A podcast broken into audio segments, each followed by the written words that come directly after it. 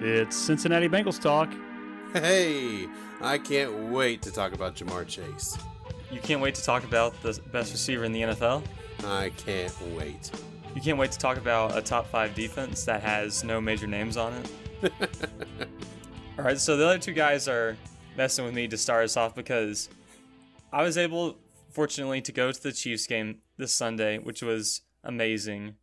Ja'Marr Chase obviously had his biggest game of his career against one of the best teams in the NFL, and they showed his big play touchdown on the big screen. And I've just been updating them on every single big play he's made because Chase, he, he and Burrow, that really that whole 2019 LSU team, uh, it was a bandwagon effect because I liked rooting for them. It wasn't, but it was never like I'm an LSU fan. It was like, yeah, it's cool to see one of the best teams ever just come together and dominate teams. in. it's not Alabama, Ohio State, so it's something different. You may not be a an LSU fan, but I feel I truly feel that you are a Cincinnati Bengals fan. Yeah, and there's nothing wrong with that. I want everybody to know Landon is a tried and true, as in last Friday, or was that last Thursday? We were all texting, and Big Fella, he was like, all right, bleep it. I'm driving in from Knoxville. Give me a ticket. yeah, it was Thursday afternoon because I was saying, I think Henry can break the single game rushing record. I'm jealous you guys are going to be there, and I won't. Then I looked at the schedule. My classes, my class workload wasn't that heavy the next couple days after the game, so I just drove down Friday Friday afternoon. We went to the game. Honestly, I would probably drive down if my class load were heavy. I'd be like, forget it. What's funny about he's talking about, you know, LSU and not necessarily being a fan. I, I, know two years ago when we I was trying to get him excited about colleges to visit. It was in probably the middle towards the end of the college football season, and I was going through um, like different schools. Like, of course, he applied to you know all the elite schools or whatever. But I was like, "What about Alabama?" And he was like, "Civil rights." And I was like, "What about Ole Miss?" He's like, Ugh. And then I just going down like because we were watching college football that day. I was like, "What about LSU?" And he's like, "Okay." so it is interesting. I do think the brand uh, can be helped by football, and obviously Landon was an elite student. We went down and visited LSU, and I can pretty safely say, Landon, that was your bridesmaid school, right? Outside of the top schools through this program called Questbridge, which didn't quite work out, I'd probably say that was like the biggest school we just regularly applied to. I did like the campus; they just ended up not offering enough scholarships, in. it is what it is. I'm happy at UT, but LSU would have been cool too. Although I am appreciative that I'm much, much closer to home because otherwise I couldn't have been to the Chiefs game this past weekend if I had been in Louisiana. Well, that's it for Not Cincinnati really. Bengals talk, guys. what do you say? Uh, hey. Tennessee Titans talk. We've had a great two weeks. It, it's to the point where we lost that Jets game. Landon said, "Watch us lose to the Jets and uh, even lose to the Jags, and then beat the Chiefs, beat the Bills." Well, we didn't quite do that, and now national media kind of turned around on us. Um, we executed almost flawlessly Sunday. It makes you wonder. And I mean, the Kansas City just looks so bad, but I think it's kind of telling. I wonder if the rest of our fan base kind of feels this way. That John, I turned to you at the end of that game Sunday, and I couldn't even remember who we were playing this Sunday because it seemed like for the last month plus we've just been talking Bills Chiefs, Bills Chiefs, Monday Night Football Chiefs. It does seem like a pretty significant kind of like turning point in the season, right? Oh, without a doubt. I mean, you're looking if we it, this is easily our toughest stretch of the the season with these two games. Um, I mean, you know, you can argue that the the stretch goes on for the next two as well, but these were the ones that everybody circled on the calendar. Obviously, Monday Night Football against the Bills is prime time. Everybody circles that. Uh, and we've had them on the Tuesday night game last year, so it's always just going to turn into this big thing. And we're two of the the rising stars, and then the Chiefs are the Chiefs. Um, so it was a tough stretch, and I was hoping to at least come out one and one, and here we are, two and zero oh in those two games. Landon, we know the implications of the last two weeks as fans. It was just a blast. What did the last two weeks really tell you about this Titans team so far this season, and what they could accomplish for the rest of the season? It feels really weird to say, and I'm afraid that I'm going to jinx it, but maybe the coordinator situation has turned a corner because I mean the Bills defense You shut amazing. your mouth. the Bills defense was amazing. We scored 34, we scored 6 straight times. The Chiefs offense, particularly their passing offense was amazing. We had the hospital squad at cornerback. They didn't score a touchdown. Maybe it's just a just a fluke or it's you prepare for the big game. You're all fired up, you got all that energy. Things go right, but that was our two best games of the season. Period. Just coaching, execution, and it was in situations where our weaknesses should have been a lot worse than they were. And in those two games, we scored on 11 straight drives.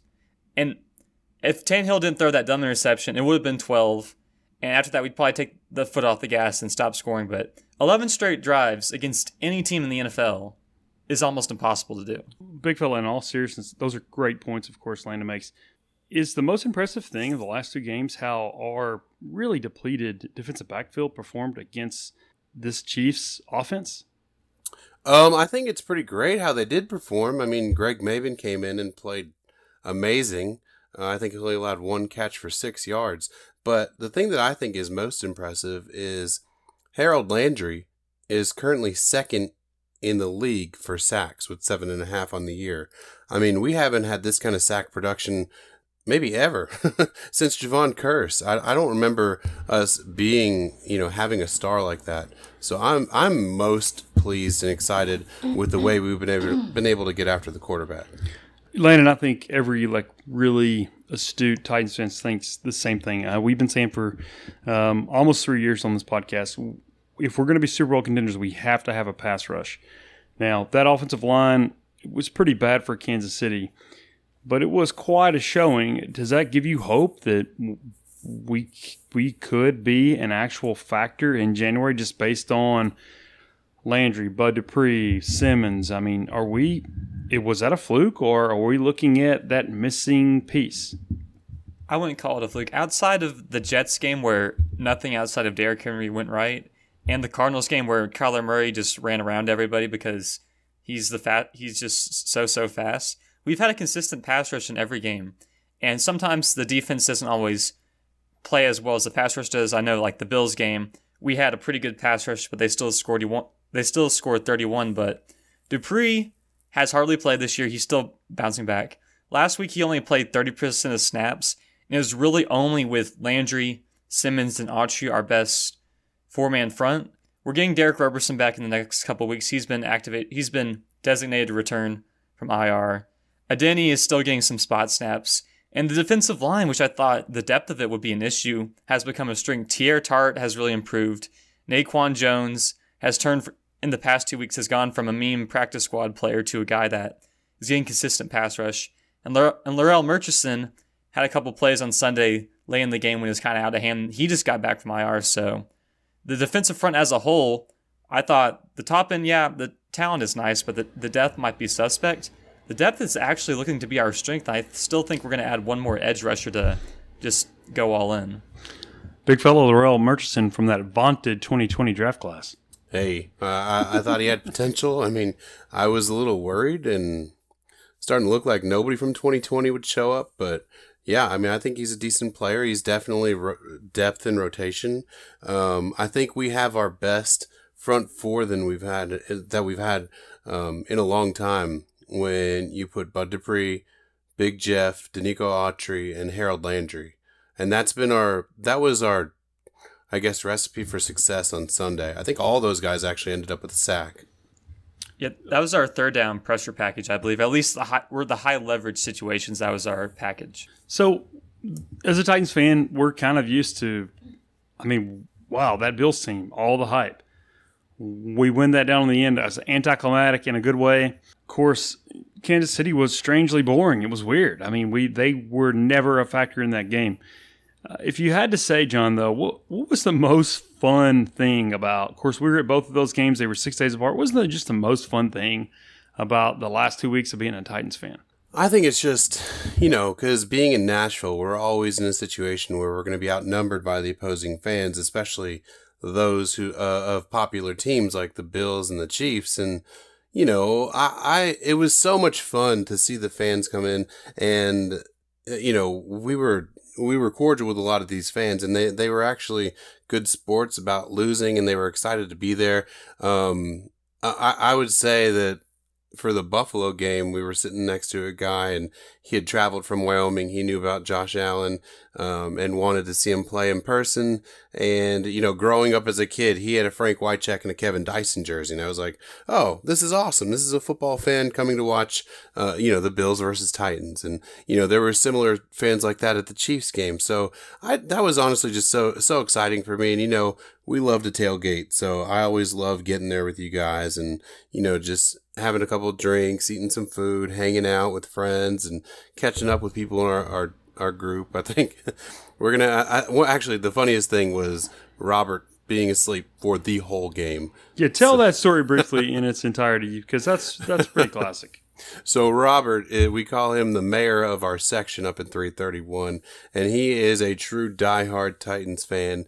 And he Robert must have partied a little bit too hard on Sunday because we wa- we walked up to the seats and he was in rare form, and then before you know it, Robert was asleep.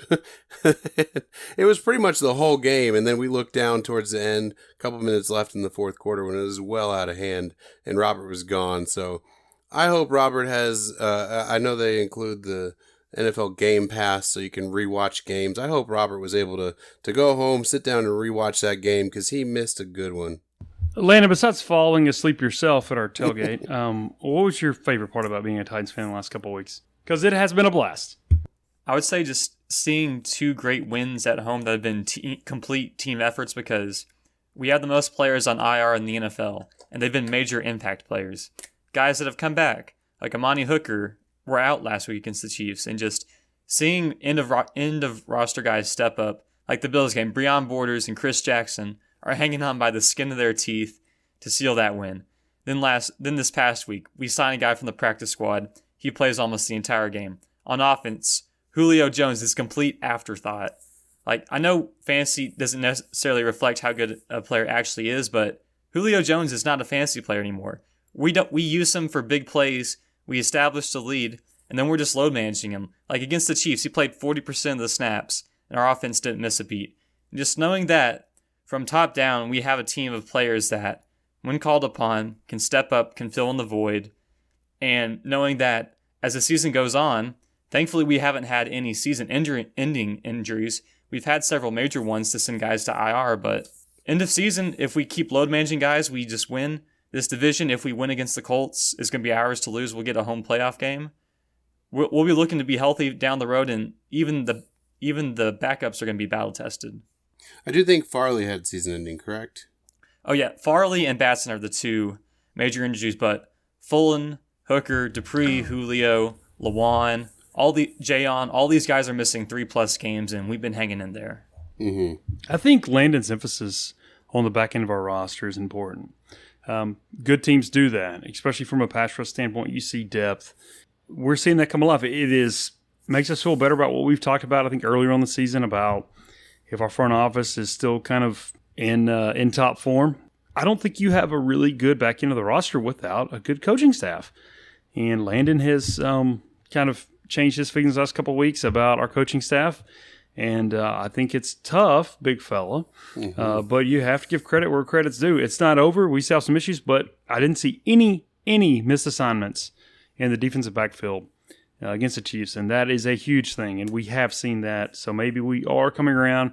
I don't know if um, if Schwartz is having a bigger impact or our guys learning on the fly, but it is a really really good sign to me. I know it's just a couple games of season.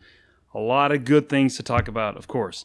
Oh, I was gonna say, I'm glad you mentioned Schwartz because I've I've got this. Uh, you know, I've seen a lot of stuff on the Titans blogs and social media pages, and everybody wants to give Jim Schwartz the credit for Sunday's win.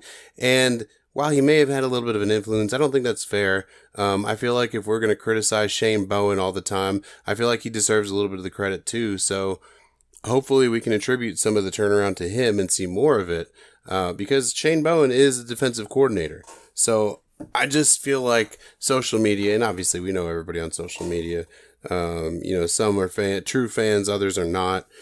I just think that Titans fans in general, you know, for how much grief we've given Shane Bowen, you have to kind of give him some of the credit for Sunday, not just oh, to, not absolutely. just chalk it all up to Schwartz. Yeah, well said. And these past two games, we've just stopped running man. Like against the Bills, we ran four man plays. I don't, I haven't seen the stats for the Chiefs game. I'm sure is similar. We just that was the main issue last year. Guys didn't know who they're supposed to cover. A guy was a receiver was just running into the open field because in man, if a guy forgets his assignment, that's it. In zone, you at least have guys that can right. cover up for him. And we just been playing it safe against the Chiefs. We were just daring Mahomes to keep d- dinking and dunking for five yards. True.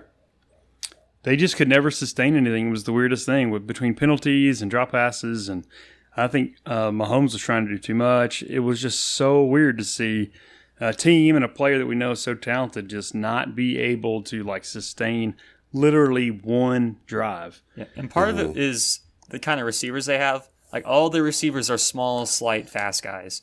That's good when mm-hmm. you're hitting the explosive plays and a defense is allowing you to take those big plays, but when you're just trying to consistently move the chains, you need bigger body guys. Like we saw it with us, like Reynolds, AJ Brown, Julio, even Nick Westbrook is taller. Like those guys, you dump it off, they'll get seven yards, they'll carry defender an extra yard. But like Byron Pringle, Mecole Hardman, you aren't throwing them seven yard curls to shorten the sticks. Right, but they have Kelce as the, like the ultimate blanket. They weren't able to effectively utilize him. Why do you think that was on Sunday? I saw it a lot because I thought Cruikshank was getting was going to get called for a lot more flags than he did get called. I think he got called for one or two holding, but they were just having Cruikshank maul Kelce like every single time. Like the full five yards, he's just trying to yank Kelce to the ground and just muck it up because, like you said, Kelce is their only consistent short yardage guy, and Cruikshank just played him physical and Kelce had his day, but he also with Mahomes being off had a lot of missed opportunities. Like we saw in I want to say the third quarter when Mahomes just overshot him and he was complaining for a flag, and Dave Long was just mocking him. That's when you know just the team isn't there when you're complaining for a flag that wasn't there in the first place. Lane, it's funny you say that because if you remember three years ago when we went into Kansas City for the playoff game and Marcus threw the uh, threw his own touchdown pass, we took Kelce out of that game. I mean, I'm, I'm, not saying we took him out of that game as like a positive, but it was that style of play where it was Jonathan Cyprien. So yeah, literally knocked him out of the game. Yeah, but I mean, the point is, they are, are whenever we play Travis Kelce and the Chiefs, we are going to play him physical and normally from the safety position. So Cruikshank is just the second iteration of that. And I think it's, I think, you know, granted, some of the coaching staff is well, probably all the coaching staff has changed, but I think that's a team philosophy. Like they, we know how dangerous he is, so we're gonna hit, we're gonna be super physical with it, and that's why he doesn't have success. Uh, you know, or he hasn't had success against us. Guys, let's pivot to the Colts. Um, I know was that three seasons ago, Landon. We beat the Eagles, beat the Patriots. Uh, amazing time. I was so excited. Oh, Landon, let's go to the Colts game. We drive up to Indianapolis. That place is like a weird gym, like a basketball gym. Anyways, we got absolutely ran out of that gym, crushed. Yeah, we left um, mid third quarter. Yeah, we left mid third quarter. I mean, we kind of had to. I mean, it was terrible, but there are shades of that. I know I say every week, oh, it's a trap game. But um, the Colts, you guys know, I thought it was unfair that, you know, we we um, won the division last year. I think more national people picked the Colts than the Titans. That was a disservice to Derrick Henry and Ryan Tannehill. That being said, they seem, John, to be sort of working out the kinks here. I think that they have a really good chance to stay in this division and beat us Sunday. Oh yeah, I will never ever take the Colts lightly, and they are starting to put things together. Jonathan Taylor is looking like the running back we all thought he would be. Honestly, he may be one of the most complete players in the NFL offensively. So he's just having an incredible season. And Carson Wentz, as much as I dog on him, it's starting to click for him. He's cut down the, past, the turnovers this year. Uh, he has a lot, and I think the past what past four games he's thrown at least two touchdowns each game. And the thing that that was kind of unlike a Colts team in past uh, this past weekend was they won a, a really ugly game. I mean, the weather was horrible and they they were able to pull it out. Yeah, the Colt the Colts are a hot team, but I just it's not just because they're our rivals and I don't like them to begin with, but I want to see them do it against a good team because they started out I want to say one and three or zero oh and four, and their three wins are in Miami. Miami is awful. They they have the number two overall pick in Houston. Houston is falling apart. They're no longer being sneakily competitive for half a game. They're just falling apart after the first quarter. And like John said, on the road in San Francisco, that is a decent win. But with the weather in San Francisco, isn't really what we all thought it would be. They haven't really been a good team, and when they have played good teams, they've lost. And we beat them before, and I understand Wentz was hobbled. He's not now. That T.Y. Hilton is going to be back, the Titans killer. It's in Indy. Yeah, yeah, the Chiefs are hot. Yeah, their offense is hot, but they're not playing anyone. No, I think that's a good point. Uh, I'm I fear them on Sunday. I don't really fear them over 17 games, but uh, I just don't like going up there and playing like John said. Uh, Big fellow, what's what's the line on that game? Currently, the line is set at uh, at one. The Colts are one point favorites. Uh, Landon, what's your reaction to that? Well, I generally agree with Vegas, but that's about where I would have it. I actually saw earlier this week it was plus one Titans or plus one. Yeah, it might have been minus one Titans, but we've been favorites the whole time. And that's fair because we beat them before. Overall, we've been the better team. We have fewer glaring weaknesses, and we've just been better teams. I understand, like any given Sunday, you have to play week to week, but beating the Bills and Chiefs back to back, that's a lot better than beating the Dolphins and Texans back to back. I would agree that usually this scares me, but I mean, we have the better team, John, and we have obviously established a recipe for winning. I think it's going to be really important that we go on the road and, and, win this game Sunday. I know it's early. If we win this game, there's tons of hyperbole in our own fan base and national media. Oh, well, they can wrap up the division. No, no, no, no, no. It's not even winner yet. But, but we, would, would have a up. extremely good, extremely big lead, big fella, if we can win this game on Sunday. Oh, without a doubt, that's definitely the inside track to winning this division. And sweeping the Colts is always something that's going to be in our favor. You figure, uh, I don't want to count on anything, but you figure we've got another win against the Jags. And even in the craziest scenario, if we split with the Texans, that gives us five division wins. And then if you count the Chiefs and the Bills, I mean, that's an inside track to, you know, potentially a first round bye. I mean, I don't want to get ahead of myself here. Not if my Cincinnati Bengals have anything to say. No, about I knew you'd say it. I knew you'd say it. Atlanta's been uh, working on the um, Ickey Shuffle um, on YouTube. He's, it's really, it's really getting good. Oh my goodness! But yeah, I mean, and then think about this. I mean, arguably our next toughest game outside of Indy is going to be Sunday night against the Rams in two weeks, and I I like our chances a thousand times more if we come out of Indianapolis with a win rather than going into that game with a loss. Landon, I know that NFL teams can't win all their games, so if we win one of these two games, I'm going to feel good about us as a team in January because both are tough games. Uh, I, I, actually like the timing of that Rams game on the road. Uh, I think it's like the ultimate litmus test, right? I know it matters how we're playing in January, but that I think teams that wind up winning championships, they even you can't win every game, but they show shades of being able to win against really good teams on the road, right? So um, I kind of like John, where I see this is the next two pack of games, right? Colts and then Rams in LA. I, I, I see them kind of in the aggregate together, like I did Bills Chiefs. Yeah, and just this four game stretch has been even more emotional than I thought it would be because obviously we beat the Bills at the last second we crush the Chiefs. Then we go on the road to our biggest division rival, a chance to lock up the division. Denico Autry wants his revenge game. Then we go on the road to what it is maybe the NFL media's darling team this year, the LA Rams. All the advanced analytics say they're a top three team. They're Super Bowl contenders. By production, they have the best receiver in the NFL, although I'd say Ja'Marr Chase is still better than Cooper Kupp. They have the best defensive player in the NFL and Aaron Donald still. Jalen Ramsey is still amazing and just the emotional fallout of going up to Indy, playing a division rival on the road, and then having to go cross country to the West Coast to play a great team in their stadium, even though their fan base doesn't really show up like uh, the other great teams do. That's really hard. I think I would prefer we beat the Rams, even though I understand being if we only had to if we could only win one, I'd rather beat the Rams. I understand you beat the Colts, we're four games up in the division, it's ours. But beating the Rams matters more because if we beat the Bills and the Rams, two of the top five teams by analytics and just the eye test, we're probably a top five team too.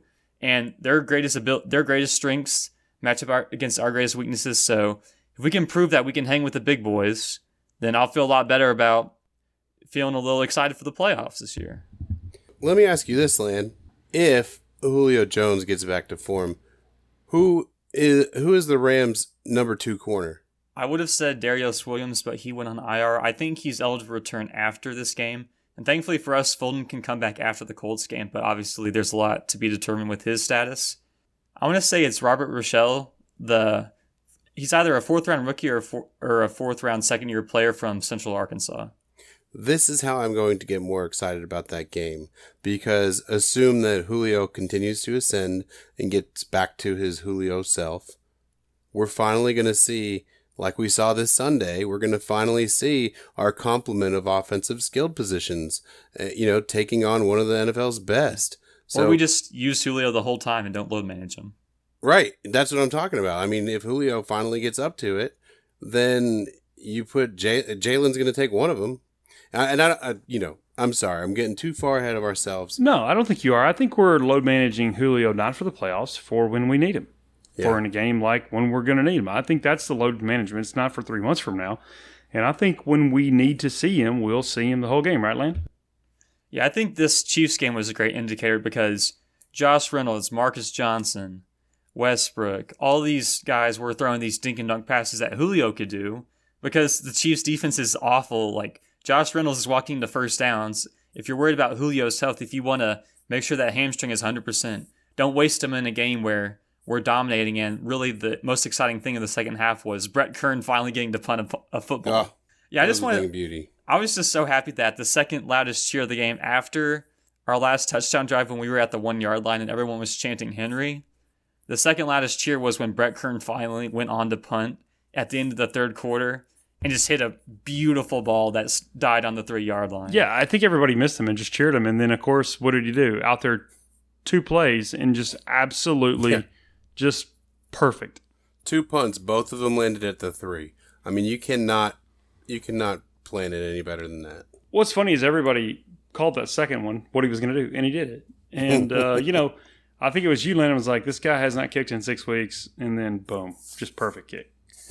it's just incredible. What What do you hate most about the Colts?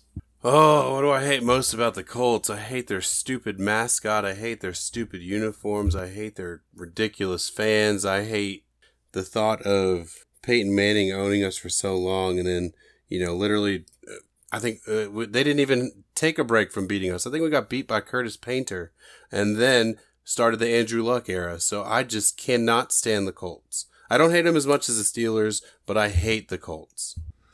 Landon, what kind of matchup? I know the Colts have a good front seven. What, what kind of matchup do you think uh, Derrick Henry sees this weekend? Is he to. He did what he did. We didn't really need him. I feel like he had 88 yards because we didn't need him to do what Derrick Henry does at the end of the third and the fourth quarter. I didn't count that against him. Uh, what are his chances to have that classic, as you see it, 150 two touchdown game Sunday? Yeah, Henry's performance, he only had three yards to carry. And the Chiefs defense, I think, had five or six tackles for loss. That really just spoke to how vanilla our play calling got and how we weren't playing any of our good receivers. Like his last three carries, we just had Nick Westbrook as the lone receiver, so we were obviously running. And the Chiefs were going to sell for the run because, and at that point, I think why don't you just throw in Evans or McNichols and save a couple carries on Henry? But Indy is the best run defense by DVOA by a good margin.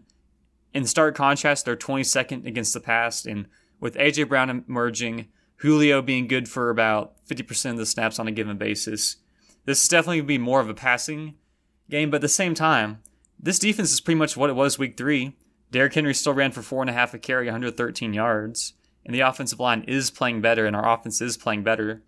So I don't think he's going to have his classic Derrick Henry game, but at the same time, all the ingredients are there. It's a division rival. It has major implications. It's a great defense on paper and by the numbers.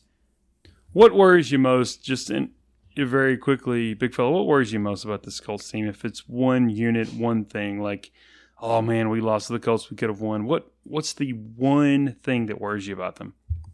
I really think it's their skilled positions. Um, they've got a bunch of depth at receiver. You know, we've talked about T.Y. Hilton, Michael Pittman Jr. is a really good talent. Um, Zach the Rascal Pascal, he always finds a way to to do stuff to us. And we've talked about Jack Doyle many years for so many years on this podcast. Um, and he is always, always an Achilles heel for us.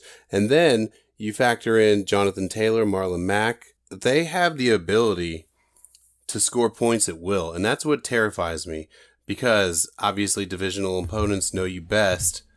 These guys have played us for forever. And that's something that they always seem to take advantage of us with you know, that middle of the field, stretch the field kind of stuff. So that's what terrifies me. Landon, what worries you most about uh, the Colts? I would say their defense and it's strange because their backs their back five with the loss of Julian Blackmon who tore his Achilles and is out for the year. Their secondary really shouldn't have an answer for us. Darius Leonard has regressed in pass coverage. They don't really have that go-to edge rusher. DeForest Buckner on the inside is good, but ju- they let Justin Houston walk. Paye has been banged up, hasn't quite replaced it. So I'm just afraid that Derrick Henry against the best run defense by DVOA gets slowed down enough, and we have a couple turnovers that we've avoided over the past few weeks that swing the momentum.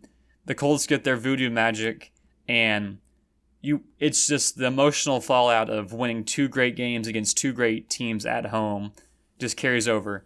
And I, but I do th- don't think we're going to overlook it because it's the Colts on the road. If it were just some random team on the road, I think this could be a trap game where we don't quite go in fully prepared, but this is the Colts, and we've already lost that trap game where we got embarrassed by the Jets.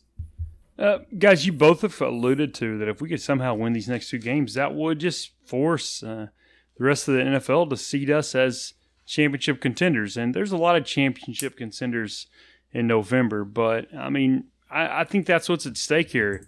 No one's going to fault them for dropping one of these two games, but this is an opportunity for us to truly ascend.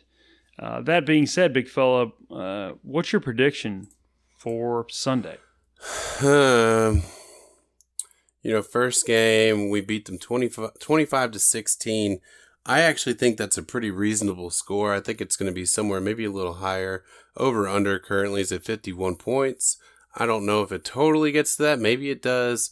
I'm going to go 28 28 14.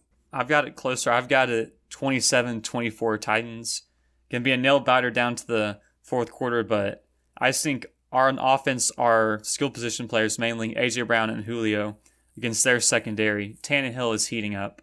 That's just too much to cover up when you don't have a great pass rush. Yeah, I'm going to say 31 27. Um, I think we go in, we win this game. I think everything we've been through, been some ugly losses, been some embarrassing defensive lapses. We have shown a lot of resilience, and this is, I think, where we come of age. This game and next game. Yeah, and I, I've said, I always say it. You know, not that we're late into the season now, but I love it when we are winning games and we're still getting healthier. So we've talked about guys coming off of IR. We get Jayon Brown back potentially this week. Um, we get Aaron Derick Roberson back, Aaron, Aaron Brewer. Um, you know, after this week, we could potentially, well, we should get um, Kristian Fulton back. So I just love when we can stack up these wins and get healthier. Guys, traditionally, uh, up until the last few years, the trade deadline in the NFL it's not been a, a very big happening. We have seen some movement, and we've uh, certainly read a lot of stuff this week um, about the NFL trade deadline. Is there is there any smoke? Uh, we'll start with you, Landon. I mean, do you see us being movers? And what what can we hope for at best?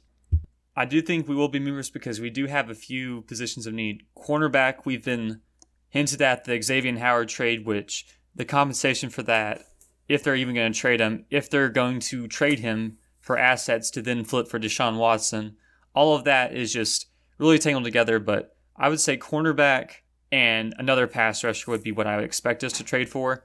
The offensive line at tackle could use some work, but just everyone needs tackle these days. No one's going to trade if they have a good tackle worth trading. No one's going to trade him. We're going to sign a guy off the street at most. But Taylor Lewan was a full participant today. He's on track to come back, and Kendall Lamm is coming back, so our offensive line should be passable. I would expect us to swing for a backup edge rusher just so we don't have to keep riding Landry and Dupree can be worked back in. Yeah, I think um, I've seen a lot of smoke this week to, on social media. A lot of people have us as potential suitors for Derek Barnett from the Eagles. I don't think they're moving off of him unless they're going to start having a fire sale if things keep going south for them. Um, I've also seen us in the market for Howard out of out of Miami. I think those can be two interesting players. Obviously, I don't think we can handle both, but I really like J. Rob to swing for the fences. I don't think he's going to do it right now because uh, I, I, you know, we're just clinging on to whatever cap room we have, and I think there's going to be some veteran addition later on in the season that we're going to need more than we're going to need one of these two guys. Um, but speaking of trades, it does look like one just recently happened. Um, not for us, but in division, the Texans traded Mark Ingram back to the Saints. So I think that's a pretty interesting thing that just happened. Landon, uh, your feedback on that earth shattering trade. well, no draft pick compensation has come out because it's going to be probably a seventh rounder because Mark Ingram was signed on a one year deal. Houston, he's old. He's a running back. Houston doesn't really know what they're doing. So it's cool that Ingram and Kamara reunite. I know I'm sure Ingram is happy to be playing with the Saints again, and maybe he has a bit left in the tank. He's he's obviously started to slow down even from his first year in Baltimore when he was still a good player. But if you can just leave Kamara some, and they don't have any offensive weapons with Michael Thomas still out, that's a good trade because they're going to give up probably like a 2024 seventh, and it's going to be absolutely nothing. And all the tech, really, all the Texans are getting out of the, uh, out of it is that Brandin Cooks like one of their three good players is unhappy about it, or he's unhappy that he might get traded soon. Uh, it's probably just that the New Orleans is going to actually actually pay the money for the rest of the season, and I think Houston is at that point. Um, it's just it's a sad situation. Um, there's been a lot of Deshaun Watson talk. Roger Goodell has said, well, technically, there's not been enough information for us to, to suspend him. So if somebody wanted to play him, he could play. John, do you expect to see him traded in the next few weeks? I don't know. I've heard a lot of stuff lately that um, they've come to terms on the deal, but they just want more clarity into the legal situation, which unfortunately everybody wants more clarity into the legal situation. So it's kind of hard to speculate that, but I think it's as close to happening as it ever has been. Uh, and that was with the Dolphins. Um, so I don't know what happens to Tua. I don't know what what's exactly going on, but I think he, it could happen.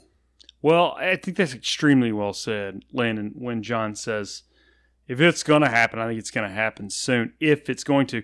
Miami, in the last three years, uh, they changed leadership. That leadership is now in the hot seat. They were, quote unquote, like NBA rebuilding until they weren't. They did that for a year. They purposely lost they really did a good job of just hoarding a bunch of draft picks, which they drafted basically nobody good. And those players, even from two drafts ago, are already kind of bombing out, not just Tua. Uh, they're desperate. I think those guys are desperate to see their job. I, I could see a Miami. I think he's more likely to stay in Houston because it's such a weird situation. I'm surprised anybody is even talking about uh, trading for this guy. But I mean, the Miami all in thing is not out of the question, right? It isn't, but I would expect him to say just because the deadline ends in about a week and Miami wants to know the final decision on his his court cases. I don't think it's going to happen. I mean, we haven't heard anything, but it's not like in a week just because NFL trade deadline's coming up, a verdict is going to be reached. And for how much he's going to be traded for, you just have to have that certain. You have to know, hey, this guy isn't actually going to jail for years because the asking price is, at, is multiple first round picks and maybe another starting level player on it. And you can't just trade that for a guy who might not who might be out of football depending on what happens. It isn't like the NBA where you can say, "Oh, we'll trade you these picks and this player, but if he goes to jail, you have to give us you have to give it all back." You can't do conditions like that. Oh, I would agree, but I think the level of desperation people keeping their job in Miami may change things. Although I have for months thought there is no way. It just seems strange. Yes, there's no way they're going to get three first round picks and Tua for him, which I know was the price tag before all this just discussing this came out. But desperation is what it is. Miami was supposed to compete. They are straight up terrible. We'll see. It's going to make it interesting over the next week. I don't expect it to happen, but it is on my radar. It could happen. It could happen. And the funny thing is, like, I mean, I said to look at the Miami Dolphins, and obviously any trade for Deshaun Watson, Deshaun Watson is for the future, but you're a one and six football team. Even with him, do you think you're that much different? I don't know. well, know. Houston was a one and six type team, and they were a playoff team with him. Yeah. I just wonder now. I, I wondered if he might play differently under everything uh, that he's gone through. I think it would be a giant risk. And personally, I know that if we were in that situation, we wouldn't want him. But it, it would just be really, really interesting. We haven't talked about it on this podcast much because I just don't think it's been in play. But Miami has always been sweet on him, and they are the kind of marketing team that I think would go for it. I, I don't want to see it, but it, it's worth mentioning for sure. Mm-hmm. Guys, that's it for Tennessee Titans talk. Uh, great being back with you guys. Wow. Fun to root for this team right now. Uh, going Sunday to Indy. I know you guys are all going to be excited about that. Uh, just appreciate Big Fella being on with us and Landon. As always, the biggest thing, you guys listening to us. Uh, just appreciate everybody. If you have a huge Titans fan, just share us out on Spotify. I love to listen at 1.2 or Apple Podcast. You can find us anywhere on the internet, and we just uh, would really appreciate it if you'd just like us or do a comment about how smart you think Landon and Big Fellow are, or just share us to somebody that doesn't know how to work uh, podcast. Guys, thanks for being on. Really excited about Sunday, and until then, tighten up. Tighten up. Tighten up.